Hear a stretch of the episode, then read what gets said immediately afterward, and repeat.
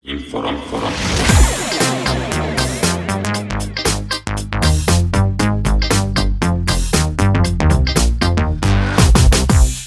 Dobrý deň, eh, milí posluchači. Moje meno je Georg Ajrumian a opäť som tu s Patrikom Baltazarovičom a počúvate podcast Advokáti on Air. Vítaj Patrik. Ahoj Georg, vítam vás všetkých pri počúvaní dnešného podcastu, v ktorom si budeme viac menej rozomerať také výhody podnikania formou živnostenského opravnenia a výhody obchodných spoločností, respektíve budeme si porovnávať, ktorá obchodná spoločnosť e, prináša určité výhody alebo rizika v podnikaní.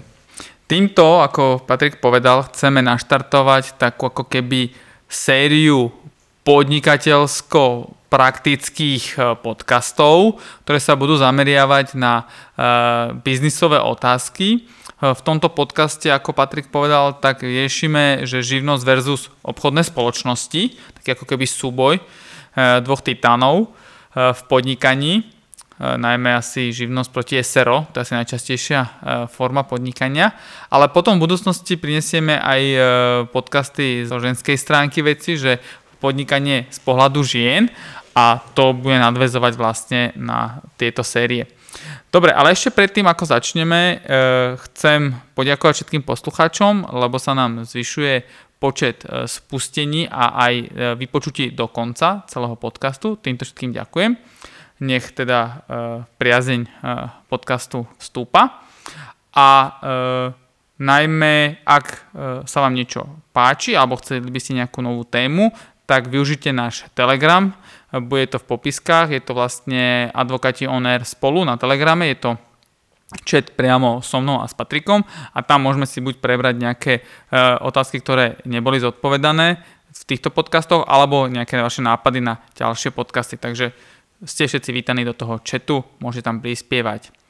Dobre, prejdeme na tú tému ako takú. Paťo, povedz mi teraz vlastne, že ty máš, ako prvé si mal s čím vlastne skúsenosti, že bol si živnostník alebo SROčka? Tak ja som rovno fúpol do vôd živnostenského podnikania. Aj keď samozrejme, že to bolo v tom období po advokátskych skúškach, kedy uh, som poskytovať, alebo ja, vieme poskytovať právne služby len ako podnikateľskú a jedinú podnikateľskú činnosť. No, možno Uh, tam je ten pes zakopaný, že uh, to bola prvá vec, prvoplánová, ktorá ma napadla, že tak samozrejme budem podnikať formou živnostenského takéto opravnenia a nie teda formou SROčky. Až časom som samozrejme zistil, že ako štát Slovenská republika, ako náhle zistí, že sa vám, to nazvem, že možno, že trošku darí, alebo potrebujete samozrejme získať hypotéku, ako to bolo v mojom prípade a teda išiel som len na paušálne náhrady, tak potom vás veľmi nemilo prekvapí určitý dopis a budete doplácať pokiaľ sa vám samozrejme v tom podnikaní ako tak bude dariť uh, určitú časť uh, tých zdravotných odvodov, ktoré nie sú v nemalej výške, ale radovo niekoľko aj stoviek eur. Takže ja som si vtedy povedal, že živnosť bola fajn, ale ďakujem. No, e, som rád, že si povedal, že prvoplánové, lebo môj názor je taký, že keď si niekto vybere živnosť, tak vždy je to skôr prvoplánová vec. Ako keby iné, iné možnosti som nero, nero, ne, ne, nezvažoval, alebo ma nenapadlo nič lepšie. Uh, ja som bol skôr SROčka až potom, ako advokát, živnostník, tak to nazvem. A potom znova som prešiel teda do SRO, ale už predtým som mal nejaké SROčky. A bol som v nich a ne, ne, nenímal som to z toho daňového hľadiska, ale vo väčšine prípadov, e, keď sa nás alebo mňa nejakí klienti pýtajú, že čo si vybrať, tak hovorím, že treba si pozrieť, že koľko približne asi možno zarobím. Hej? E, že keď mám v úmysle zarobiť že do 100 tisíc eur ako obrad, ročne, tak môžem povedať, že áno, tá živnosť má pre mňa nejaký zmysel, keď to chcem pre nejaký, ako keby vlastné živobytie, bude to jediná forma podnikania moja, bude to jediný môj príjem a e, chcem si nejakú hypotéku zobrať, chcem si platiť nejakú sociálku, chcem mať nejakú zdravotku, chcem mať e, nemocenské, chcem ísť na dôchodok a tak ďalej, tak živnosť je správna voľba.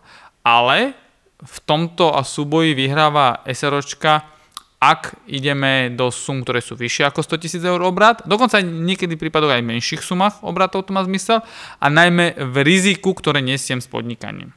No, si, skús povedať ty, že aké rizika vidíš, keď by si bol živnostník, alebo respektíve si videl, keď si bol živnostníkom. A ja poviem, aké to rizika sú potom na strane tej uh, obchodných spoločností. Tak čo sa týka živnostníka, ono. Že... Veď zažoval si určite veľa živnostníkov, takže... Presne tak, z pohľadu praxe ma veľmi poteší pri srdiečku, to poviem tak teraz pre veriteľov dobre a pre tých dlžníkov trošku menej, že vždy ma poteší, keď vidím, že Ičo a je to Ičo živnostník, takže viem a už aj tomu klientovi viem odovzdávať informáciu, že tu je vysoké percento vymoženia určitých klientových alebo veriteľových pohľadávok, čiže v preklade to znamená, že práve živnostník ručí celým svojim majetkom, všetkým, čo má, až, až do svojej obrúčky a spodného pradla, tak ruší za svoje záväzky celým svojim majetkom. V tomto je vieš najlepšie, že vlastne keď aj zruší tú živnosť, tak na ňo to prejde. Tak. Takže vlastne ako keby to je jak dedenie, nazvem to, že to dokáže dedenie pohľadávok a do podložnosti. Je to taký Dr. Jekyll and Mr. Hyde, takže je to fakt, že s vami späte, že aj keď ten Mr. Hyde odíde, tak ten Dr. Jekyll vás dobehne a proste znamená to to, že presne tak, zruším živnosť, ale tie záväzky, ktoré som vytvoril aj ako podnikateľ, tak prechádzajú priamou úmerou na mňa ako fyzickú osobu, aj nepodnikateľa. Vieš, o tom to bolo veľmi zaujímavé, keď som ja ako začínal ako študent, veď som začínal pri vymáhačkách, vymáhaní pohľadávok a tam bola taká španielská banka, ktorá vlastne poskytovala na Slovensku, že úvery na auta. No a najlepšia vec bola, keď to poskytovala tým živnostníkom, proste, ktorí tie auta dávno už nemali tú hodnotu, proste tie auta už nevedeli predať za to, ale ten dlh tam na nich proste ležal. Mysleli si, že vlastne keď sa zbavia tej živnosti, že prestanú podnikať, že zbavia sa teda vlastne, aj zbavia sa toho auta, zbavia sa toho dlhu, no nie, ten dlh s nimi prechádzal ďalej a potom boli čudovaní, že ich žalujeme na základe datumu narodenia a nie iča. Ale v konečnom dôsledku proste e, treba si uvedomiť jednu vec, že aj keď zruším tú živnosť a otvorím novú, stále dostanem to isté ičo. Tak. To je ako keby som mal to isté rodné číslo, hej, že nie som i nový subjekt, nie som niekto, koho proste akože právny systém e, vyplul teraz ako novinku, furt som to stále ja, Joško Mrkvička a len som na nejaký čas nepodnikal. Čiže presne tak, aj, aj tú zlú povesť si v podstate môžem niesť stále so sebou. Presne. E, živnosť je z môjho pohľadu ako dlhodobého podnika taká krátkozraká vec. E, vo vzťahu k tomu, že teda štát láka na to odpustenie, respektíve neplatenie odvodov, ktoré máš rok až 6 mesiacov, keď zoberieme, keby si mm-hmm. januári založil proste SR živnosť, tak vlastne rok a 6 mesiacov nemáš tu povinnosť začať platiť odvody, ale potom 1.7.2022 napríklad, už by si musel platiť odvody z toho, čo si vlastne vygeneroval v roku 2021 ako obratovo. No a to je to, čo sa tebe stalo vlastne, že ano. ti to do, dovyrúbili a ešte k tomu zdravotka sa ti zvyšuje, ne už si na minime, tým pádom, že čím viac zarábaš, tým viac platíš na odvodoch a tým viac platíš na zdravotke. Otázka je, či sa ti to vôbec vráti niekedy, lebo na to, aby si mal dôchodok, musíš mať určité obdobie odpracované, určité obdobie byť v sociálnom systéme a v ten horizont 15 alebo 10 rokov, ktoré by si tam mal byť a mal by si odvádzať, e, je podľa mňa v tomto ako keby taký ďaleký, áno? Že... Áno. Inak toto... To žiješ sa toho vôbec? Presne čo vravíš a napríklad čo z praxe môžeme povedať e, je jedna vec, že netreba zabúdať to, že pokiaľ zruším živnosť, že ešte má nejaké daňové alebo odvodové povinnosti nedobehnú, ale taktiež, a to sa nám stáva pomerne pri mladých podnikateľov, ktoré, ktorí podnikajú touto formou, je to, že on prestane podnikať, ale nevykoná ten úkon, že zruší živnosť. On nedá nikomu Alebo ju pozastaví minimálne. Tak, alebo minimálne pozastaví. A potom, samozrejme, on si myslí, že nevykazuje žiaden obrad, zisk, nič proste, že je, je, je taký hluchý, po prípade sa zamestná. Uh, no lenže tie odvody ako také, minimálne v tej minimálnej výške vždy treba hradiť a to potom Keď človeka teda vznikne tá odvodová áno, povinnosť, áno. Hej, že po, po potom, vzniku. Jasne, po, po tom roku a 6 mesiacov, ako si vravel. No ale vieš, to, ono to také akože dosť zavádzajúce, lebo štát vtedy dával aj ako keby podporu na novým živnostníkom. Ja si to vieš, ako pamätám ako, ako študent na strednej škole. Hej, že myslím, že neviem, ktorá vláda s tým prišla, že je lepšie ísť že na živnosť, lebo vás podporíme, hej, tým pádom ako keby tí, ktorí nemali mm, isté zamestnanie, tak prešli na živnosť a mohli to robiť aj pre niekoho ďalšieho. Si pamätám, že tam veľa ľudí v podstate sedelo v kancelárii, robili ako keby natrvali pracovný pomer, uvozovka, no, že natrvali pracovný pomer, ale pritom vystavovali faktúry ako živnostníci, lebo mali jedného klienta. Hej? To ako keby také obchádzanie zákonníka práce, že nemáš tie výhody, ktoré musíš mať ako zamestnanec a nechráni ťa zákonník práce tak ako zamestnanca, ale pritom tam vykonávaš tú sústavnú činnosť, ale vystavuješ faktúry, čiže si obchodný partner, podnikateľ. No, e, zopakujem, že keď mám jedného odberateľa, hej, komu poskytujem služby, ako napríklad ako architekti, hej, tak má zmysel byť na tej živnosti keď ma nechcú zobrať na trvalý pracovný pomer. Lebo mám iba jedného klienta a viem, že nejaké rizika s tým nezniknú, hej, že maximálne on mi nezaplatí tú faktúru. Ale keď chcem reálne podnikať, kde ja ešte budem vstupovať do ďalších vzťahov, kde ja budem objednávateľ, hej, tak vtedy už nemá zmysel tá živnosť podľa mňa. Hej. To už potom nesplňa, nie je to takéto obchádzanie, že som zamestnanec. Mm.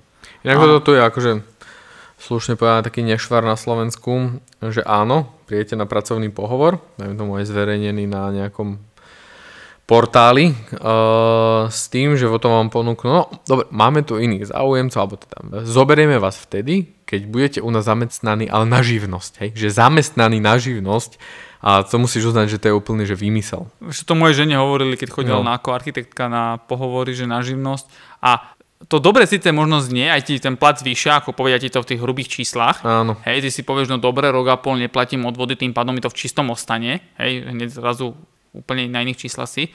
A nikto si neuvedomuje, že vlastne nie každý je schopný podnikať, nie každý je schopný viesť si účtovníctvo a minimálne aj keď aj si niekoho najmä na to účtovníctvo, nie každý je schopný ho optimalizovať tak, ako potrebuje. Lebo aj pri tých paušálnych výdavkoch, ako si povedal, zaplatíš proste daň. Hmm. Zaplatíš daň e, nie takú, ako by si zaplatil napríklad v prípade SROčky. Áno, lebo si si nechal, máš tam 19% daň z príjmu, super, v pohode, ale v konečnom dôsledku to vyjde aj so všetkými odvodmi okolo 34%, hej, alebo 32% niekto ma môže opraviť. Ale v konečnom dôsledku aj tak na tom zahučíš. Jak teraz ma Georg fakt napadlo a myslím si, že by sme to mohli zaradiť ako ďalší podcast, je možno aj sa zamerať skôr na tú pracovnoprávnu rovinu a povedať, že pokiaľ budem s niekým pracovať a v tom vzťahu, že živnostník, a aký je rozdiel medzi tým, keď by ma zamestnal a že v čom práve tá sila toho zákonníka práce, alebo teda takého silného partnera, v tomto rozsahu eh, je skôr výhodná pre mňa, lebo akože hovorím presne tak, z pravidla vám ten zamestnávateľ, a to len tak načrtnem, poskytne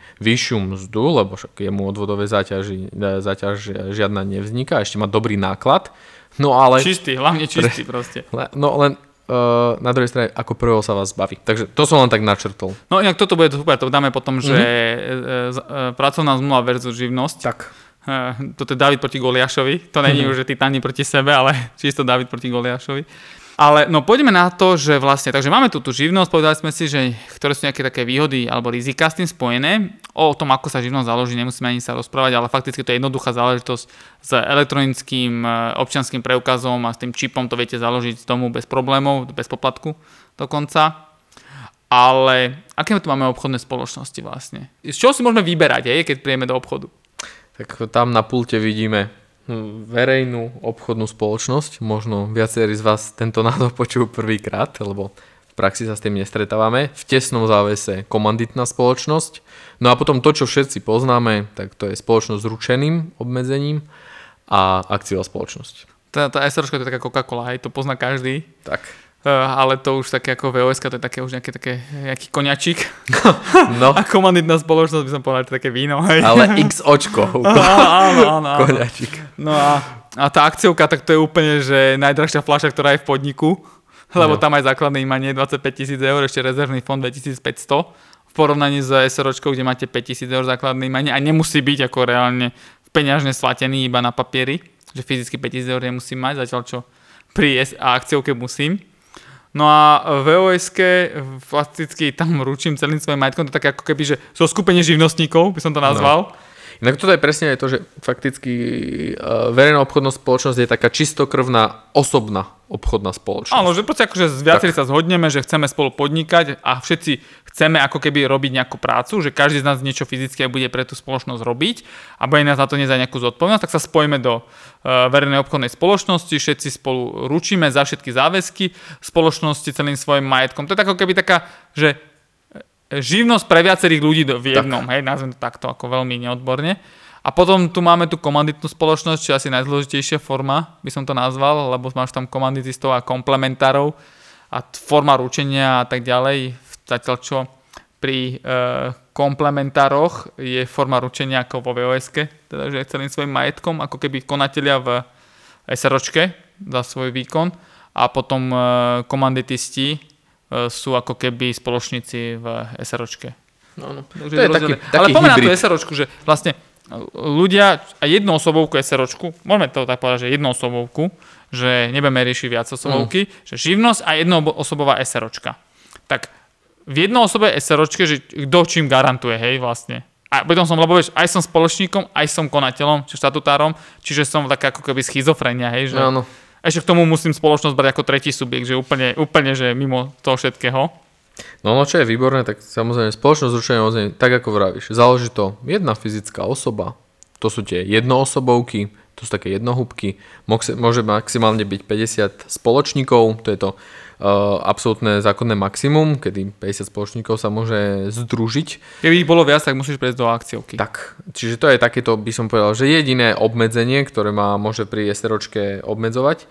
Mňa je vysokoškolský učiteľ ale vravel, a ty určite budeš vedieť, že prečo sa SROčke vraví, že je to taký diablov záväzok, alebo že podpis zmluvy s diablom, lebo povedz nám to prečo, že fakticky ak, lebo niekedy dobre, máme jednoosobovky, ale niekedy viete, vás niekto vťahne do SROčky a potom zistíte, že to partnerstvo s tým, s tým spoločníkom proste nefunguje. A Vtedy... vtedy... Kto by bol ten diabol ako ten, ten Tak. spoločník, hej?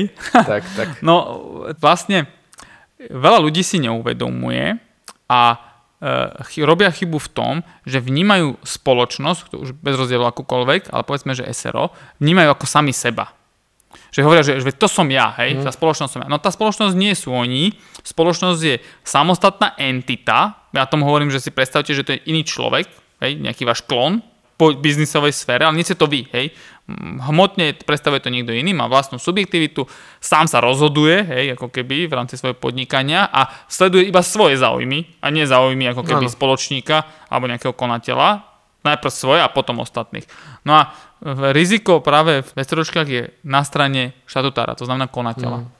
Lebo ako vieme, e, spoločník ručí iba do nesplateného vkladu, a to si treba tiež povedať, nesplatený vklad sa má na mysli tých 5000 eur základné imanie, ak som nevsplatil. Zatiaľ čo 5000 je minimálna suma, čiže vždy musí byť splatená. Áno. To sa bavíme, keby bola vyššie základné imanie. A keď som jednoosobka, vždy musí byť teda splatená. A keď už som splatil ako spoločník, tých 5000 eur už za nič neručím. Lebo ja vlastne ako spoločník nič nemôžem ani vykonávať, robí to za mňa konateľ. No a keď som tým konateľom aj ja sám, tak vlastne robím veci na svoju zodpovednosť ako konateľa, lebo ručím celým svojim majetkom za porušenie povinností a čo je najpodstatnejšia vec, že mal by som sledovať záujmy spoločnosti, nie záujmy spoločníka. Čiže svoje vlastné záujmy by som nemal sledovať, ale záujmy spoločnosti. No tak v tomto si ľudia to veľmi milia a vždy väčšinou sledujú svoje záujmy a nie záujmy spoločnosti a tie sa nemusia stretnúť. No, akože fakt e, je to veľmi ťažké, e, ale každopádne veľmi citlivo môžem vnímať práve tú živnosť, hej, kedy by sme to povedali, že ten taký prvý podnikateľský úder akože schytá hneď moje telo. Kdežto proste, keď si mm, určíme ako SROčku, tak máme tam určitý ten blok, ktorý môže vykonať práve spoločnosť. Hej? Lebo pokiaľ ja som si, ako si správne povedal, splatil uh, svoj vklad do spoločnosti, no tak ja ten podnikateľský nejaký taký úder neschytám. Schytá ho v prvom rade spoločnosť. Hej? No a pre spoločníka, pre majiteľa spoločnosti e, s ručením obmedzeným, je tá spoločnosť ako keby taký chránič. Tak. Taký medzistupeň medzi e, tou hrozbou, hej, tak ako keby ochranný štít. Taká bezprostredná a, a presne tak. A, a ten, kto je pred podpalbou, je práve ten konateľ, aj keď je pravda, že ja v mojej praxi som sa ešte nestretol ani raz, že by niekto vyhral žalobu o porušenie povinnosti konateľa. Viem, že keď som začínal v kancelárii, ktoré sme boli spolu, tak sme popodávali takéto žaloby na niektorých konateľov, ale ne, nikto v tom nebol úspešný, dokonca myslím, že sa ani nepokračovalo v tom konaní. No lebo ako preukážete tomu konateľovi, že v tom momente, keď sa rozhodoval, tak sa rozhodoval nesprávne alebo v neprospech spoločnosti. Keď on v tom momente si myslel, že ide do dobrého obchodu, lebo tak No. nasvedčovali okolnosti. No ale časom sa tie okolnosti zmenili a ten obchod padol, tak mu nemôžete viniť, že v tom momente sa rozhodol zle.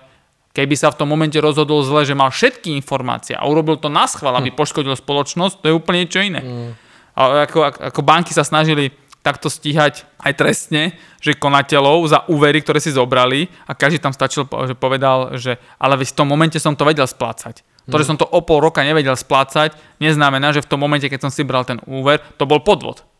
Keď akože v tomto ma napadá jedna taká rana, ktorá sa dá rozdať a to je to, že veľký pozor, ak samozrejme by som za tým účelom zakladal obchodnú spoločnosť, že budem nejakým spôsobom sa snažiť vytvárať aktívne dlhy, tak je určitý dosah na štatutára, hej, lebo pokiaľ tá spoločnosť bude predlžená alebo je v nejakom značnom omeskaní, tak uh, do výšky pokuty, uh, ktorá je zákonom limitovaná vo výške, myslím, že 10 tisíc eur pre konateľa, pokiaľ nepodá včas návrh na konkurs. Hej. Čiže zase ten konateľ musí bdieť a najmä nemá viesť tú spoločnosť takým smerom, že pokiaľ by tá spoločnosť teda sa preukazovala, že nedokáže platiť za svoje záväzky, alebo po prípade je zadlžená, čiže má viac pasy ako aktív, tak ten konateľ má tú svoju zákonnú povinnosť a mal by voviesť tú spoločnosť do konkurzu. Pokiaľ to nespraví, tak ja môžem ako veriteľ reálne potom vykonať ešte právne úkony aj smerom ku konateľi, ktoré na marko toho, čo si rozprával, môžu byť jednoduchšie, ale priznám sa, že z praxe ešte nemám s tým skúsenosť. Vieš, vidíš, tu sa to práve akože prelína, že v živnosti asi automaticky obozretný, mm. lebo fakticky všetko robíš pod svojim menom. Aj ten živnostenský obch- obchodné meno, alebo respektíve názov toho živnostníka, toho podnikateľa, fyzickej osoby podnikateľa je meno, prezvisko, môžeš tam nejaký dodatok dať, hej. Takže tedy, tedy to cítiš, že to robíš za svoju zodpovednosť a to úplne nevnímaš, ale keď si konateľom, tak veľa ľudí si myslí, že a to robím na zodpovednosť mm. akože firmy, že čo s tým, hej.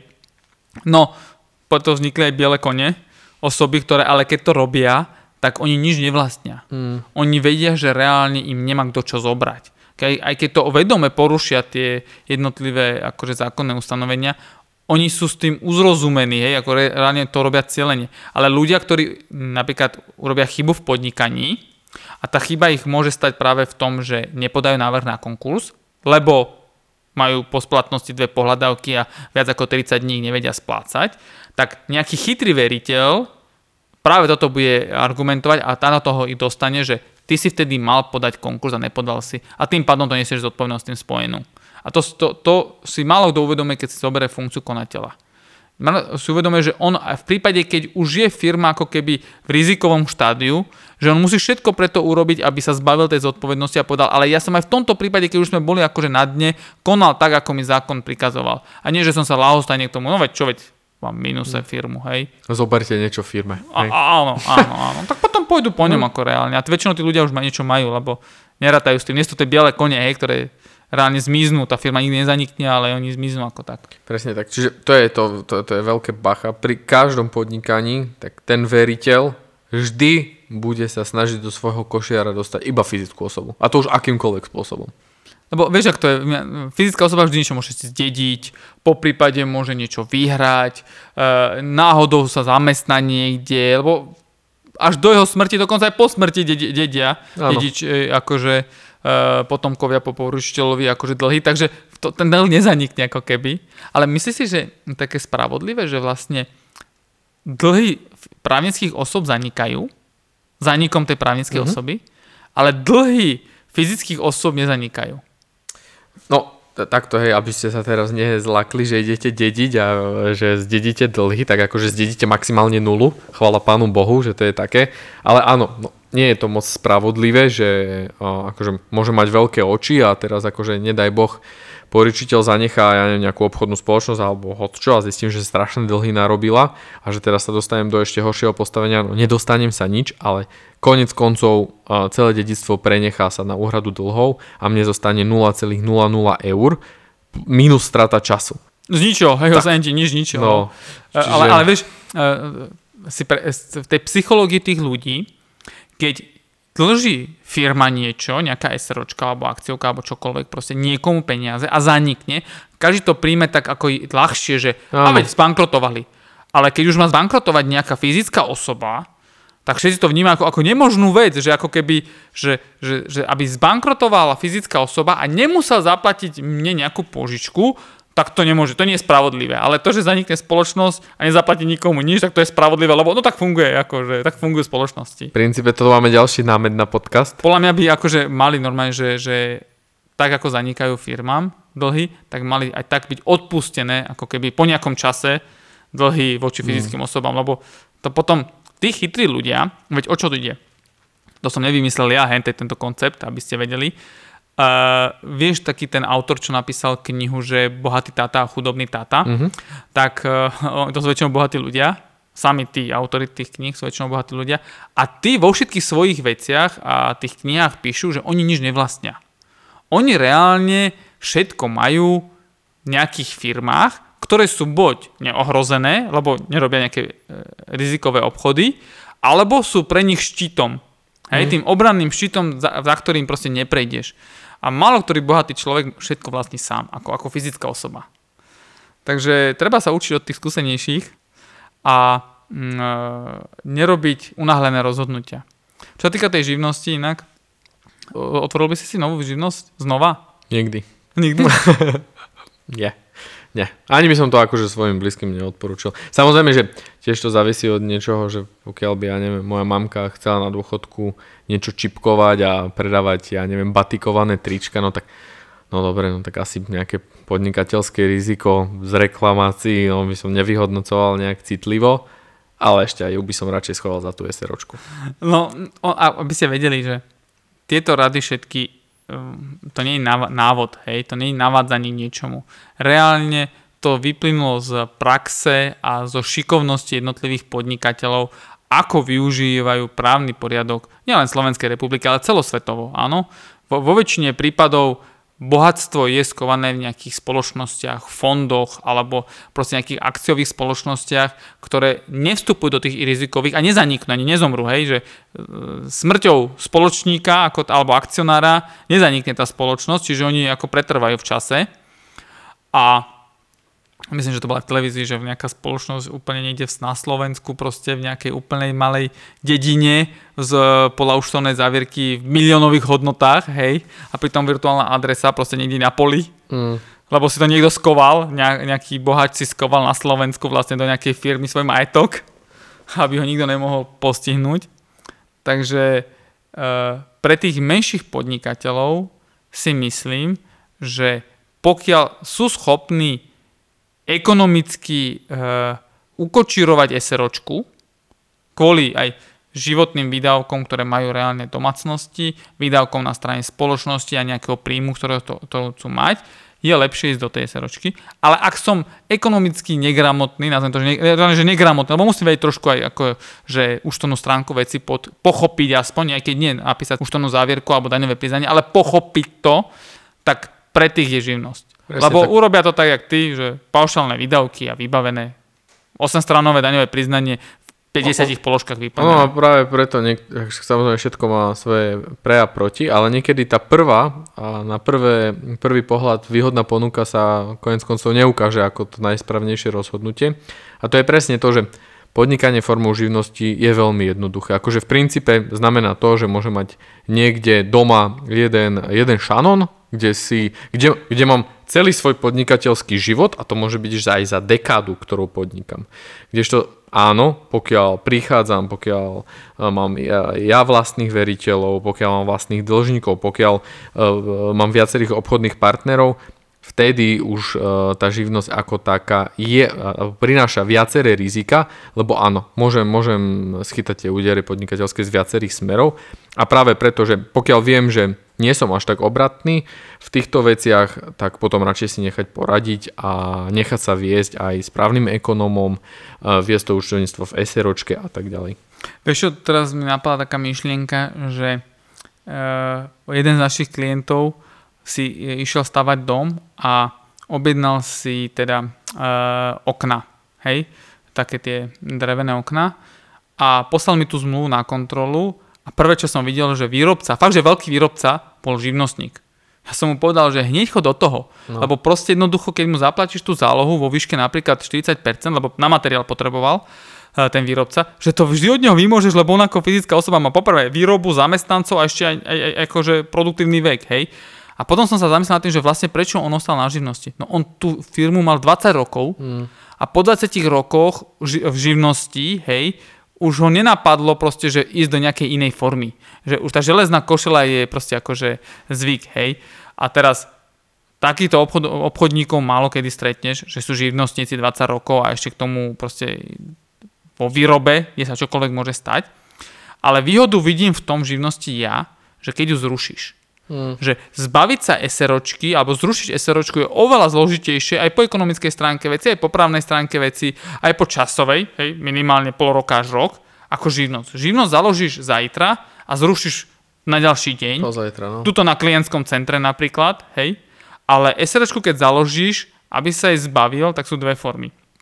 Buď ju zlikviduješ normálne, ako likvidáciou, ak mám alebo, hmm. tak akože tých možností je viac, ale no. v rámci likvidácie, že buď likvidáciou alebo bez likvidácie, to znamená, že ju spojíš s nejakou ďalšou spoločnosťou, alebo jednoducho ju prepíšeš na niekoho, čiže si ju niekto od teba kúpi, ale tým pádom nezanikne tá spoločnosť ako taká, alebo konkurzom. Hej?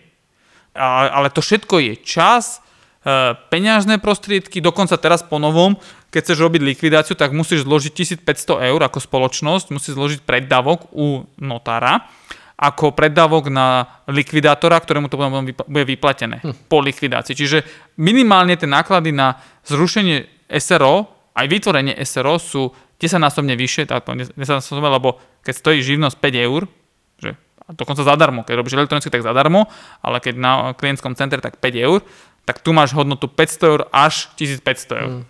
Takže v tomto vidím ako výhodu živnosti. Ale inak určite by som išiel do, do SROčky.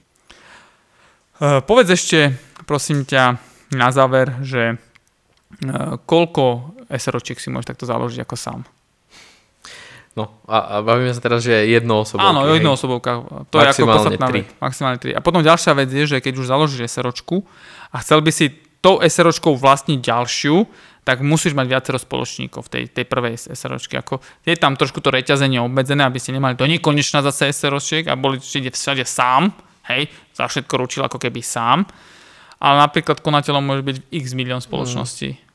Až na to, že ten konflikt záujmov neviem, ako sa bude vyhodnocovať. A x milión povinností, no ďakujem pekne. Takže tak. Uh, toto bolo v takoj, ako keby v rýchliku k živnosti versus uh, obchodné spoločnosti. Najmä sme sa venovali SROčkám, kvôli tomu, že sú tie 99% najbežnejší spôsob a najčastejšie registrované v obchodnom registri. A v budúcich podcastoch sa budeme venovať ďalším týmto aspektom, tak ako Paťo povedal, možno dáme tu, že pracovná zmluva versus živnosť, to bude oveľa také ako keby dynamickejšie, lebo tá pracovná zmluva je predsa len taký ako keby zlatý štít pre zamestnanca. Tam vám tiež poradíme, že akože na prvý pohľad, keď chytíte akúkoľvek pracovnú zmluvu, tak na čo si dať pozor, aby ste boli čo najviac chránení. Presne tak.